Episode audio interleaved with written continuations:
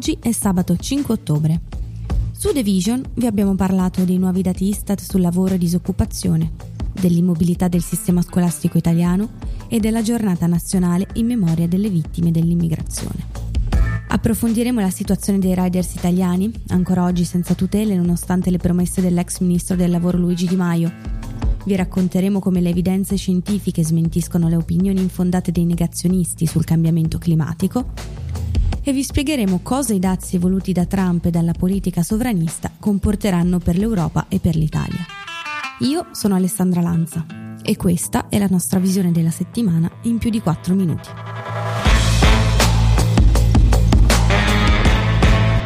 La settimana è cominciata lunedì con la vittoria di Sebastian Kurz alle elezioni legislative in Austria. L'ex cancelliere, alla guida del Partito Popolare storicamente democristiano, ha conquistato progressivamente consensi, spostando a destra il partito e abbracciando una retorica nazionalista e contro gli immigrati. Gli austriaci sono stati chiamati alle urne dopo la fine precoce dell'ultimo governo, terminato in seguito allo scandalo Ibiza Gate che ha coinvolto Heinz Christian Strach, il leader della destra radicale austriaca. Il partito di estrema destra ha perso quasi il 9% rispetto al 2017 mentre i socialisti hanno perso il 5%. L'effetto Greta Thunberg ha permesso invece ai Verdi di guadagnare un più 9%, che ha permesso loro così di poter rientrare in Parlamento. Ora Kurz dovrà scegliere con chi unirsi per formare la coalizione di governo. A Lesbo centinaia di richiedenti asilo protestano contro le condizioni di Moria, il più grande centro di accoglienza della Grecia, da anni in discussione per il sovraffollamento. Sono infatti circa 13.000 i migranti ospitati in una struttura che non potrebbe contenerne più di 3.000. Le proteste sono scoppiate dopo che domenica un incendio ha causato la morte di una donna, la terza vittima in soli due mesi all'interno del campo. Ad agosto un adolescente afghano è stato ucciso in uno scontro, mentre a inizio settembre un bambino di 5 anni era stato investito accidentalmente da un camion mentre stava giocando. Secondo gli ultimi dati Istat sul mercato del lavoro, la disoccupazione ad agosto è scesa al 9,5%, con uno 0,3 in meno su base mensile. Si tratta del dato più basso rilevato dal novembre 2011 e riguarda anche i giovani, per i quali la disoccupazione si attesta ora al 27,1%. La stima degli occupati tuttavia è ferma, con una crescita di sole 34.000 unità tra gli over 50, mentre cresce il numero degli inattivi, cioè quelle persone che non fanno parte della forza lavoro, che non sono classificate quindi come occupate, ma che neanche sono in cerca di occupazione. Stando ai dati dunque questo calo significherebbe non tanto che le persone non hanno trovato lavoro, ma che starebbero addirittura smettendo di cercare occupazione. E a proposito di lavoro, lunedì abbiamo fatto il punto su quello dei riders italiani. Di Maio, quando ancora era ministro del lavoro, aveva promesso di risolvere il problema dello sfruttamento dei riders. In realtà, avendo rimandato più volte la questione, alla fine è arrivato con questo decreto nelle scorse settimane che in realtà invece di migliorare le condizioni dei riders non ha fatto che peggiorarle, ma ci racconta di più il giornalista Luigi Mastro Donato che ha scritto per noi un articolo uscito lunedì. Ciao Luigi. Ciao, Di Maio per un anno e qualche mese di governo giallo-verde ha parlato di, di rider, di come salvare eh, la vita lavorativa di queste persone. Addirittura è stata la prima dichiarazione che ha fatto quando è nato il governo a giugno 2018, dicendo che i rider erano il simbolo di una generazione perduta, che quindi bisognava intervenire per salvarli. Ha fatto tanti proclami, ha incontrato subito a giugno del 2018 queste persone, o comunque i loro rappresentanti, e poi in realtà per, per un anno non, non si è fatto nulla, quindi è stato uno dei dei tanti proclama senza seguito. E diciamo che ogni due o tre mesi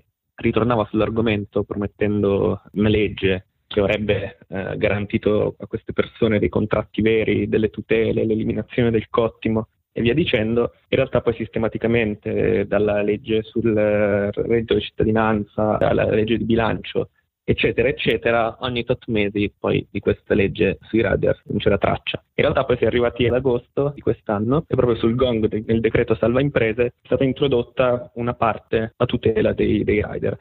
Una parte che però ha scontentato tutti e che addirittura ora sta creando una guerra interna al, al movimento perché eh, il, il ottimo non viene eliminato, quindi rimane. Diciamo che una delle battaglie che in questi anni hanno portato avanti i rider era l'eliminazione del cottimo e arrivare a dei contratti veri di lavoro subordinato come sono poi, con delle paghe minime orarie. Eh, in realtà il cottimo è rimasto ma è stato affiancato appunto a queste paghe minime con un meccanismo un po' strano in cui al rider verrà corrisposta una, una paga minima ma al contempo potrà integrare con il cottimo purché non sia in misura prevalente.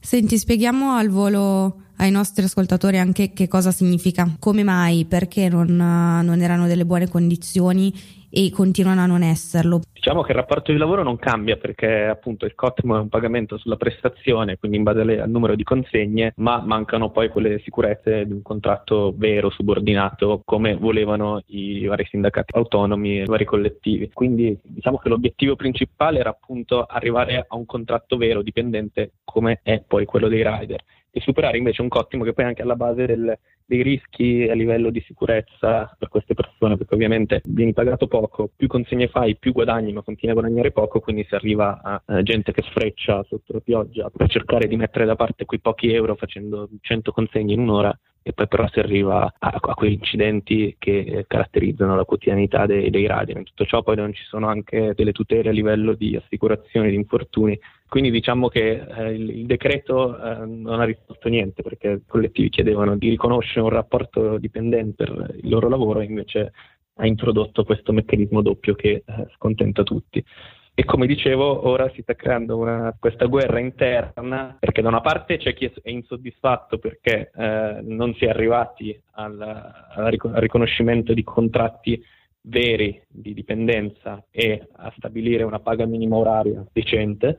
Dall'altra c'è chi invece dice proprio perché non si è arrivato a questo, eh, voi però ci avete tolto il cottimo, quindi adesso avremo una paga minima oraria molto bassa, un cottimo che non sarà più eh, in misura prevalente e quindi finiremo per guadagnare meno. Astro Delivery ha stimato che ci sarà un calo delle entrate per eh, i rider del 40% e il motivo è proprio che queste persone avranno una paga minima oraria molto bassa, probabilmente perché non è stata fissata per legge, quindi le società ovviamente eh, giocheranno a ribasso e in più non potranno compensare più di tanto con il cottimo questa paga eh, minima oraria. Quindi molti stanno dicendo a questo punto era meglio tenersi il cottimo con tutti i rischi che si portava dietro, però almeno in quelle condizioni brutte in cui lavoriamo potremo accumulare più soldi. E quindi sta creando questa guerra interna tra chi vorrebbe tornare indietro addirittura e far fuori quel poco che questa nuova norma dà e chi invece spera che quantomeno questa norma sia eh, un punto di partenza con tutti i suoi difetti per arrivare poi a una legge vera che, che tuteli eh, queste persone. Morale, non c'è un rider che sia contento di quanto è stato fatto da Di Maio. Senti, i riders in Italia sono più o meno 50.000, giusto? Sì. È stata pubblicata recentemente una lettera firmata da, dai rider italiani Uh, immagino che appunto essendo loro divisi non sia stata sottoscritta da tutti, ma ci sia una parte che si lamenta. Sicuramente, come dici tu, appunto, si poteva fare meglio e si dovrà fare meglio. Che cosa chiedono loro in questa lettera? Al di là appunto abbiamo parlato del cottimo, ma c'è anche una parte relativa alle, alle assicurazioni, no? Sì, perché questa nuova legge di Di Maio in tutto ciò diciamo che aggancia il, il fattore assicurazione all'INAIL e vuol dire che tendenzialmente dovranno poi occuparsi i rider stessi eh, di questi meccanismi, quando invece prima c'era modo di gestire la questione assicurativa singolarmente tramite società con le varie assicurazioni private che tendenzialmente avevano anche dei costi minori, quindi diventava anche più semplice sia siglarle sia poi per il rider magari non incorrere in costi eccessivi. Invece ora la parte assicurativa, eh, il cappello dell'INAIL è stato contestato proprio perché è un meccanismo più ferraginoso, più probabilmente costoso per, per i rider e per le società e addirittura si rischia che le società vogliano meno andare in quella direzione della, dell'assicurazione, delle tutele infortunistiche per i dipendenti che non sono dipendenti. Certo, tutele che comunque sono necessarie perché appunto di incidenti ce ne sono tantissimi. Um, abbiamo dei numeri rispetto agli incidenti che si verificano, per, per esempio so che a Milano, ovviamente essendo una città in cui si farà un uso sicuramente più, più frequente no? di, di, questo tipo di, di servizio rispetto ad, ad, altre piccole città e consideriamo poi anche magari il, il pavé di Milano, mm, sicuramente sì. ce ne saranno parecchi, no? Sì, allora di numeri ufficiali che io sappia non ce ne sono, però alla fine basta guardare, aprire i giornali quotidianamente, mi viene in mente, non so, nelle ultime due o tre settimane ci sono stati già 3-4 incidenti, mi viene in mente uno a Milano, uno a Pescara, uno a Napoli forse e diciamo che più o meno la media è questa, cioè un incidente a settimana tendenzialmente si verifica, anche perché appunto stiamo parlando di una flotta di 50.000 persone che sfrecciano per le città in qualunque condizione, tendenzialmente di fretta, per guadagnare di più rispetto a quel poco che guadagnano, quindi è anche normale che poi eh, si verificano questi incidenti purtroppo, e appunto anche l'obiettivo dei collettivi e delle, dei sindacati autonomi è evitare tutto questo e questo quindi ritorna un po' in quel mega dibattito sul senso del cottimo e le conseguenze che esso si porta dietro nella prestazione lavorativa. Senti, fino adesso appunto Di Maio abbiamo capito che eh, non ha fatto quello che, che, ha, che ha, promesso di, di, fare. Chi è che ha compensato le sue mancanze per il momento? A livello regionale comunque qualche piccolo passo avanti è stato fatto e soprattutto ti chiedo anche con uh, la nuova ministra del lavoro quali sono le prospettive? Sì, allora diciamo che appunto i proclami di Di Maio che per un anno non hanno avuto seguito sono stati poi compensati da una serie di iniziative a livello locale e regionale. Mi viene in mente la Carta di Bologna che è un importante documento che è stato firmato dal comune, dai sindacati e dai vari collettivi in cui vengono fissati quelli che sono un po' tutti questi punti di cui abbiamo parlato fino ad ora, quindi quelli che sono le conquiste a cui vorrebbero arrivare i rider. Non è un, un documento vincolante, però già nella città di Bologna comunque poi ha portato alcune società società ad assumere. Poi sono state fatte delle leggi regionali in, in Piemonte, in Lazio in Emilia Romagna, che anche lì hanno garantito maggiori diritti ai riders.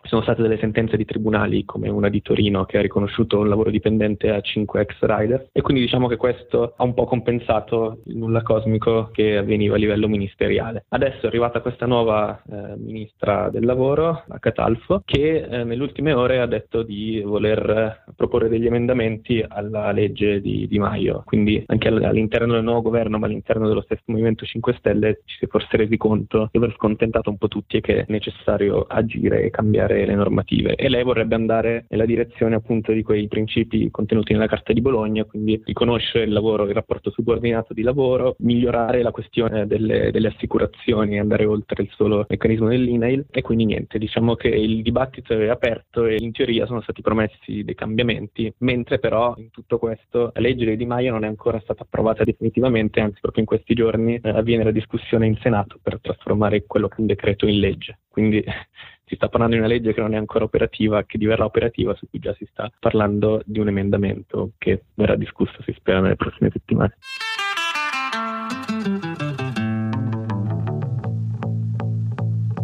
Martedì 1 ottobre la Cina ha festeggiato il settantesimo anniversario della fondazione della Repubblica Popolare, con una parata a Pechino che ha visto sfilare 15.000 soldati e armi di ogni tipo con cui ostentare la forza militare e tecnologica del paese.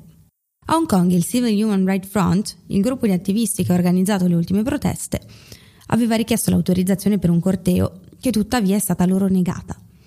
I manifestanti sono così scesi in piazza nonostante il divieto della polizia e oltre ad alcuni arresti per la prima volta dall'inizio delle proteste, un poliziotto ha sparato usando proiettili veri a un attivista di 18 anni. Lo ha colpito al torace. La polizia sostiene ora che la gente abbia sparato perché si trovava in pericolo di vita e che per questo denuncerà il giovane. Martedì si è anche tenuta l'udienza preliminare del processo per corruzione, frode e violazione della fiducia al primo ministro israeliano Netanyahu. Secondo i capi d'accusa, avrebbe ricevuto regali e benefits da diversi milionari, tra i quali James Packer, magnate dei casino in Australia, questo in cambio di favori. Avrebbe inoltre collaborato con il giornale Yediot Aronot alla diffusione di notizie diffamatorie nei confronti degli avversari politici.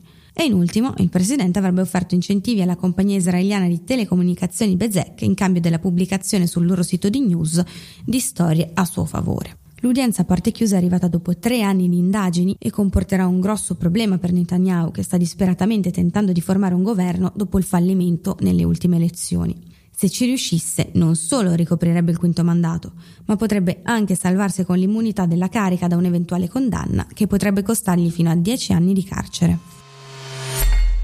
Mercoledì il Dipartimento di Sicurezza degli Stati Uniti ha annunciato che l'amministrazione Trump sta preparando un piano per raccogliere il DNA dei migranti in ingresso nel paese.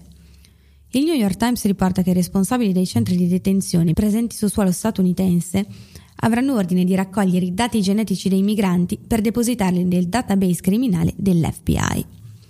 L'American Civil Liberties Union, l'organizzazione per la difesa dei diritti e delle libertà individuali, ha subito fatto sapere che questa iniziativa metterebbe a serio rischio la privacy e i diritti civili dei migranti. Si tratterebbe infatti di un vero e proprio programma di sorveglianza di massa privo poi di una reale utilità, in quanto i metodi di identificazione già esistenti e utilizzati dal Dipartimento di Sicurezza Interna comprendono già, per esempio, il rilevamento delle impronte digitali. Ma parliamo di sigarette elettroniche. Il dottor Brandon Larsen e i colleghi patologi della Mayo Clinic, un'organizzazione no profit statunitense per la pratica e ricerca medica, hanno analizzato i campioni di tessuto di 17 pazienti ricoverati ora per danni causati dalle sigarette elettroniche e hanno pubblicato questi risultati mercoledì scorso sul New England Journal of Medicine. Dalle biopsie sarebbe emerso che nessun paziente ha sofferto di polmonite lipidica. È una condizione piuttosto rara che si verifica quando delle particelle di grasso, in questo caso di olio, entrano nei polmoni.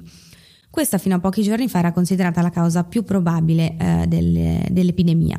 L'esclusione della polmonite lipidica dalle possibili conseguenze dell'epidemia che ha fatto ammalare oltre 800 persone uccidendone 17 negli Stati Uniti, è sicuramente molto utile, ma il mistero sulla causa reale resta. Ma mm, visto che già quasi il 20% degli adolescenti italiani svapa, dovremmo iniziare a preoccuparcene.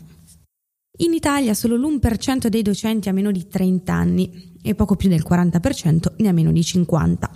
Il nostro sistema scolastico è immobile e il necessario cambio generazionale sembra impossibile perché non c'è un piano di assunzioni ma solo concorsi pubblici straordinari per tappare i buchi.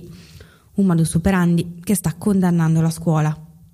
Abbiamo con noi Laura Tombini, insegnante di inglese di ruolo dal 2015, a cui chiediamo, secondo lei, quali sono i maggiori problemi del sistema scolastico italiano. Sicuramente una delle problematiche della scuola italiana è il precariato e il fatto che a inizio anno scolastico non, eh, l'organico non è completo perché le nomine iniziano a settembre e molto spesso si inizia la scuola con moltissimi buchi sulle cattedre, sia sugli spezzoni che sulle cattedre sulle quali devono essere nominati supplenti.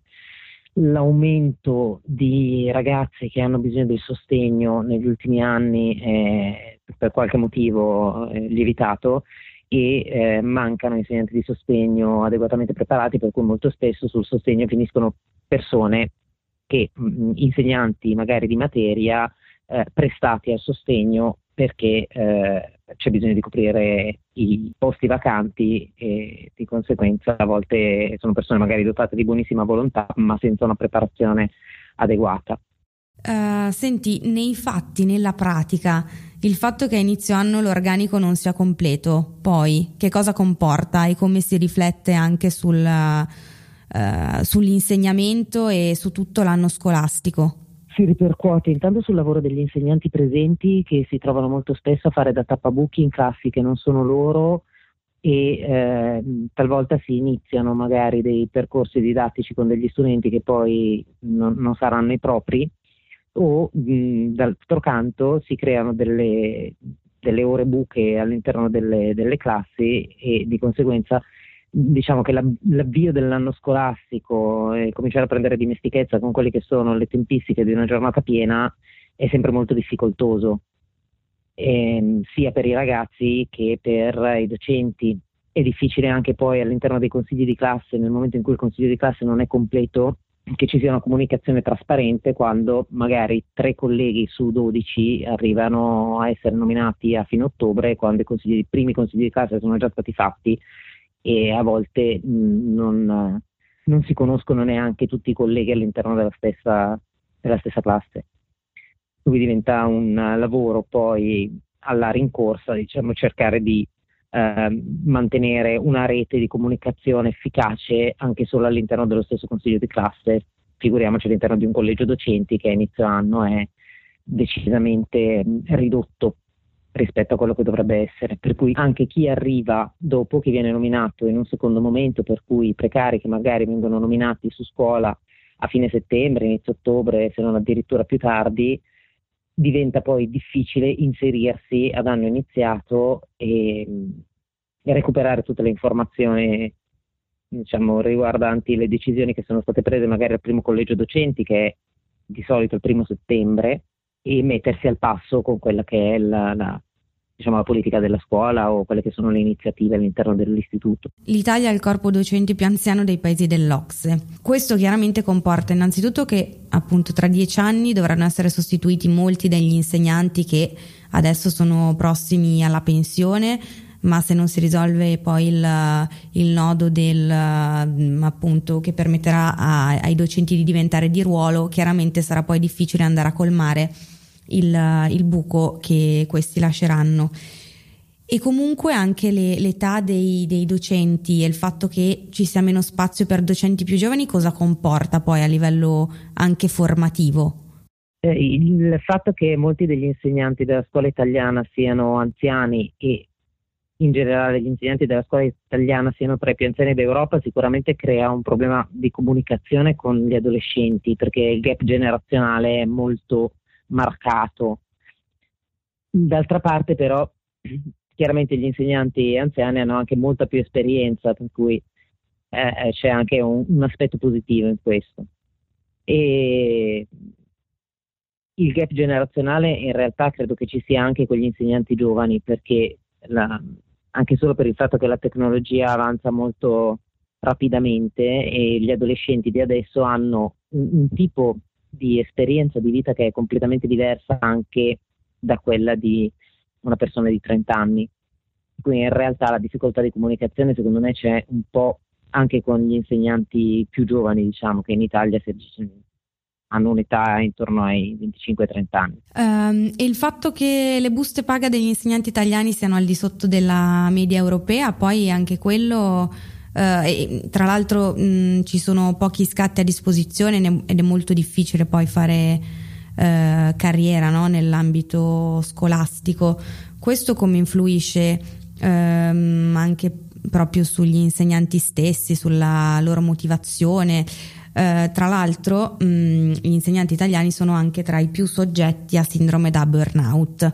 Ehm, non so cosa, cosa, ne pensi tu o come anche confrontandoti con i tuoi colleghi eh, se riscontrate effettivamente queste difficoltà. Io credo che la questione economica influenzi soprattutto eh, gli insegnanti nella disponibilità a, ad approfondire, a fare aggiornamenti, che rimane eh, più che altro affidata alla buona volontà di ciascuno e al desiderio di fare bene il proprio mestiere. Perché il fatto di, che non ci siano poi di fatto dei, dei ritorni economici veri e propri o degli incentivi consistenti eh, sull'aggiornamento, il, dire, rendersi conto che, che, si faccia il proprio mestiere al meglio delle proprie capacità, aggiornandosi costantemente, seguendo eh, svariati progetti o al minimo delle proprie capacità e facendo il minor sforzo possibile, di fatto il ritorno economico non cambia, chiaramente ha un peso negativo nel, in quello che può essere l'impegno del, dell'insegnante nell'aggiornarsi e nel cercare di migliorare le proprie capacità e le proprie abilità nell'insegnamento.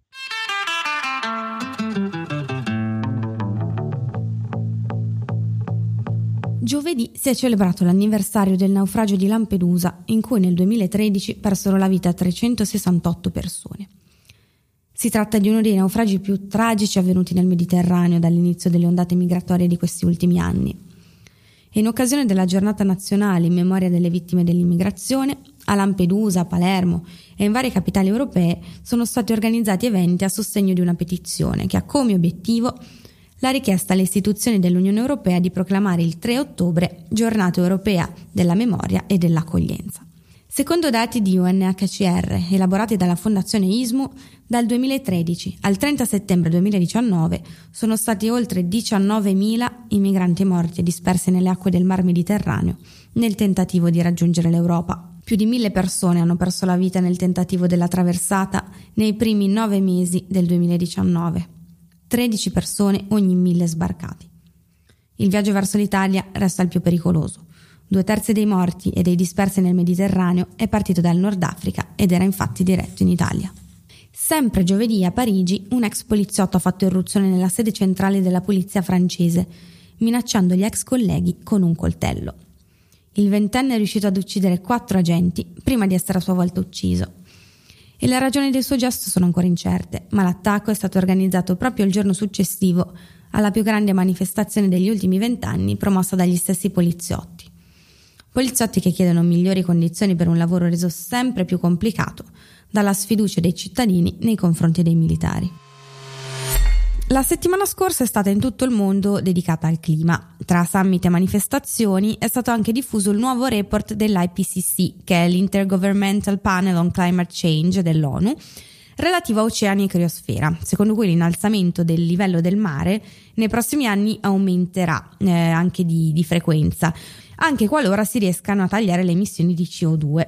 Si tratta dell'ennesimo monito a impegnarsi sul tema del cambiamento climatico, a cui molti, nonostante fior fior di studi e di evidenze scientifiche, rispondono ancora con il negazionismo. Ne parliamo con Alessia Poldi che ha scritto per noi un articolo pubblicato giovedì. Ciao Alessia.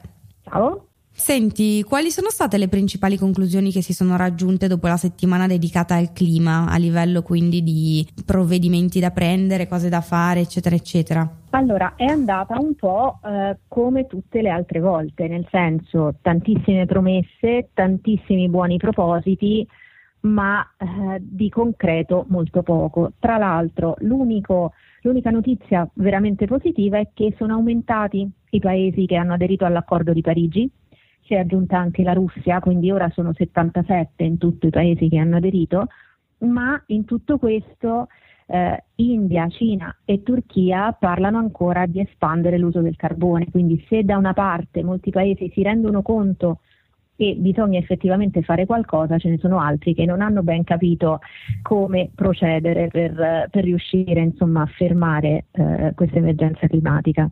Nel frattempo eh, comunque si continua a dare allarmi, appunto anche quest'ultimo report non è molto confortante proprio perché si dice che anche appunto bloccando e riducendo le emissioni il trend ormai è avviato e nonostante questo a partire da Trump, ma non solo lui, c'è chi oggi afferma che l'emergenza climatica in realtà non esiste, giusto? Esatto, eh, in realtà non è una cosa di adesso, perché i negazionisti ci sono stati fin dall'inizio, però eh, adesso ovviamente si stanno scatenando perché magari anche con il movimento Fridays for Future è stato visto che c'è molto più interesse verso l'argomento e quindi si tenta di negarlo il più possibile. Il problema è che chi nega i cambiamenti climatici non si basa su dati scientifici, un esempio può essere proprio la lettera che è arrivata nel corso della settimana del clima all'ONU, in cui un, un nuovo gruppo che è stato fondato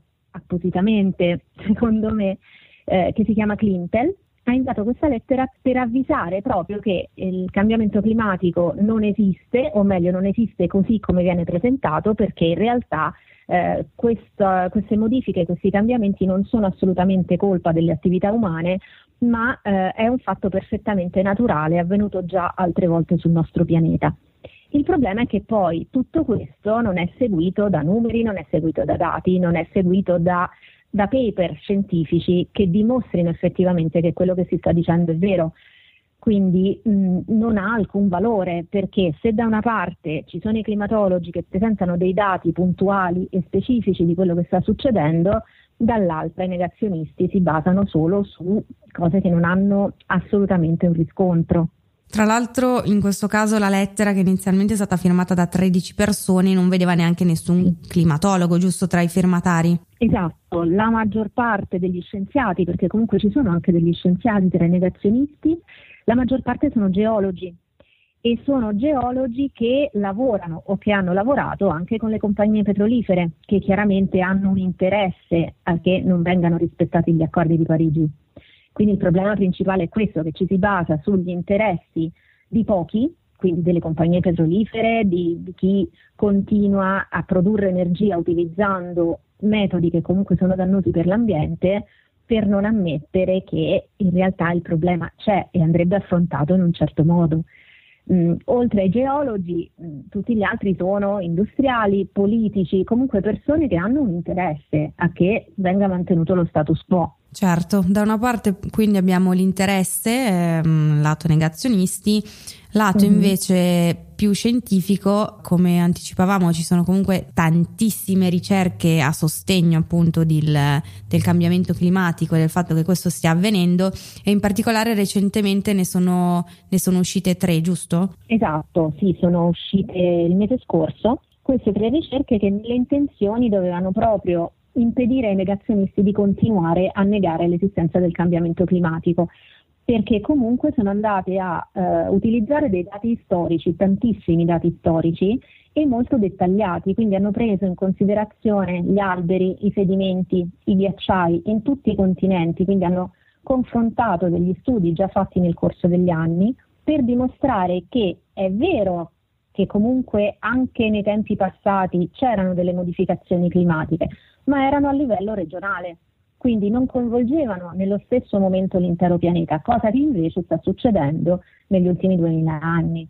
Quindi in questi due millenni eh, la temperatura si sta alzando sempre più rapidamente e in tutto il mondo, cosa che finora non era mai successa. E questo cambiamento, proprio questa modifica, è avvenuta proprio da quando eh, l'uomo ha cominciato ad intervenire sull'ambiente, quindi da quando è iniziata l'era industriale, l'età industriale e quindi non dovrebbero esserci più dubbi sul fatto che le emissioni sono la principale causa dei cambiamenti climatici. Certo, poi appunto i negazionisti al di là del negare il cambiamento in sé proprio si concentrano anche su, sui fattori antropici, no? quindi tutti esatto. quelli causati dall'uomo eh, per mm, far leva appunto come dicevi tu bene prima eh, anche su questioni di, di interesse. Certo, è così perché comunque il fatto di negare che sia colpa dell'uomo eh, il cambiamento climatico fa sì che si permetta comunque a compagnie petrolifere e quant'altro di continuare la loro attività senza problemi, perché è molto semplice dire è una cosa normale, una cosa naturale, non è colpa nostra, continuiamo a fare quello che abbiamo sempre fatto. In realtà non è così però. Certo. Tra l'altro anche qua mh, mm, ci sono appunto molti negazionisti eh, negli Stati Uniti però in, re- in, realtà anche in Italia ne abbiamo parecchi. Esatto, ne abbiamo parecchi, anche grossi nomi, se vogliamo, perché uno dei più noti negazionisti è Zichichi, è un fisico, non un climatologo, e da sempre eh, non ha mai fatto mistero del fatto che secondo lui mh, l'influenza umana sul clima non esiste tanto che di recente ha detto addirittura che eh, le attività umane incidono solo per il 5% sui cambiamenti climatici, mentre il resto, quindi il 95%, dipende da fenomeni naturali legati al sole, quindi perfettamente normali. Il problema è che anche in questo caso non si sa come siano stati ricavati questi dati, perché ecco, come dicevo prima, la differenza principale è che un climatologo, uno studioso che comunque mh, presenta i suoi risultati, questi risultati li mette a disposizione delle persone e fa in modo che vengano divulgati anche al pubblico questi dati. Il negazionista no, eh, spara dei numeri così a caso e non si sa come questi numeri sono stati ricavati. Quindi anche questo alla fine crea un po' di confusione, no? Certo, e poi appunto anche i media italiani, abbiamo un giornale in particolare che ha definito i negazionisti degli uomini ribelli, come appunto se andare contro, al di là dei dati scientifici, fosse appunto un atto quasi eroico, no? Sì, esatto. Eh, tra l'altro si tenta di mettere sullo stesso piano un dato scientifico e un'opinione personale. Eh, purtroppo è un vizio che i media italiani hanno da tanto e non si riesce a uscirne, cioè un dato scientifico è un dato scientifico, è quello, può essere comunque un esperimento che viene riprodotto, quindi il dato esce sempre nello stesso modo, non ha a che fare con un'opinione, quindi non, non, c'è proprio modo di mettere sullo stesso piano un negazionista con invece uno scienziato che fa il suo lavoro, che divulga i suoi dati, che dice le cose come effettivamente sono.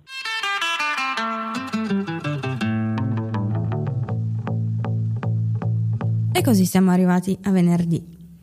Nonostante lo scandalo che lo ha portato alla procedura di impeachment, il presidente Trump ha pubblicamente chiesto alla Cina di indagare sull'ex vicepresidente Joe Biden.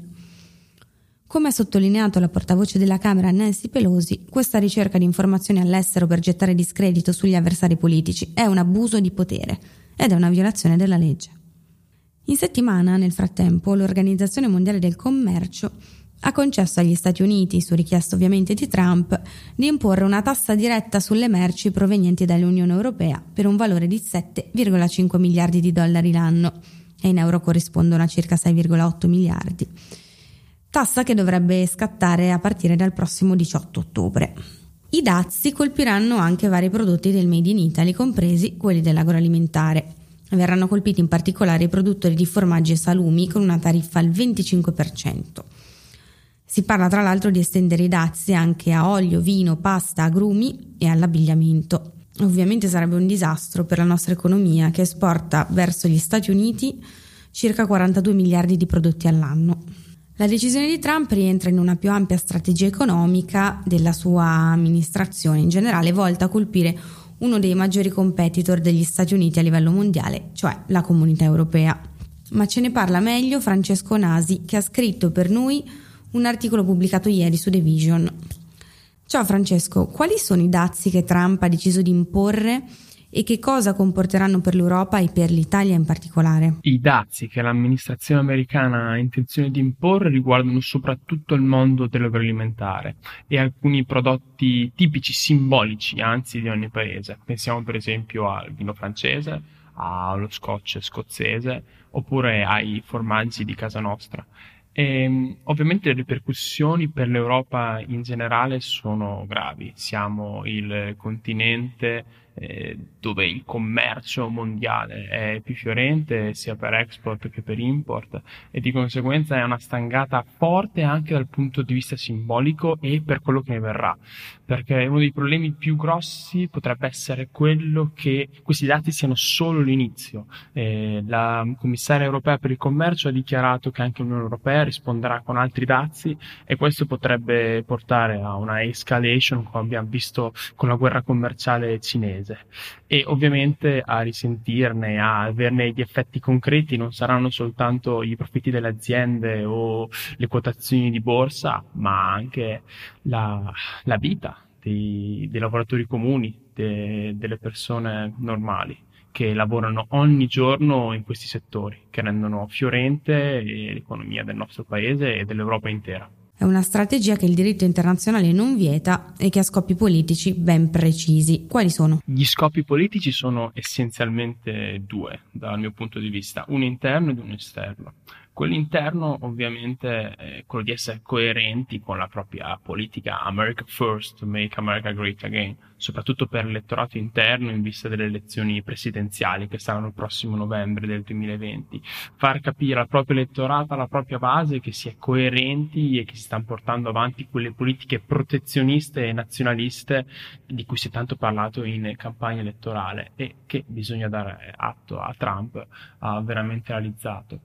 Il secondo scopo politico invece penso sia esterno. Eh, l'amministrazione Trump sta mandando un chiaro messaggio all'estero, sia ai partner europei, soprattutto la Germania, uno delle potenti paesi che esporta di più nel resto del mondo, a cui questa guerra commerciale possibile farà molto molto male.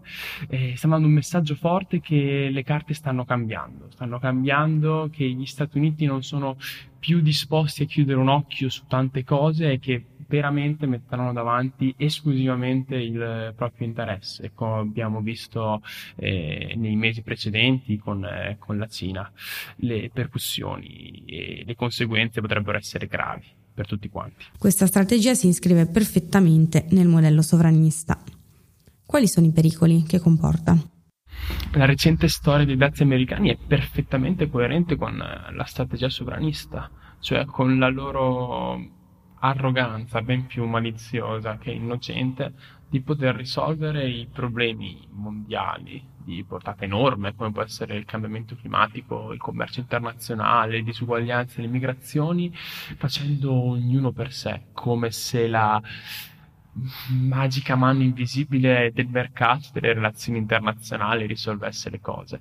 Beh, la storia ci ha insegnato che è molto diverso. La storia ci ha insegnato che solo se gli stati hanno l'umiltà di mettere un attimo da parte il proprio interesse nel breve periodo, possono veramente collaborare e agire per un bene nazionale che diventa anche internazionale. Il punto fondamentale è che ogni Stato fa veramente il proprio interesse nel momento in cui si lavora tutti insieme per un interesse collettivo, comune, come almeno in parte la storia europea dell'Unione Europea ha dimostrato. La strategia sovranista invece del ognuno fa fa da sé non solo è inefficace, ma rischia di portarci verso scenari che purtroppo il nostro continente, a causa di uno sciovinismo malato eh, che aveva contagiato le masse, ha già visto.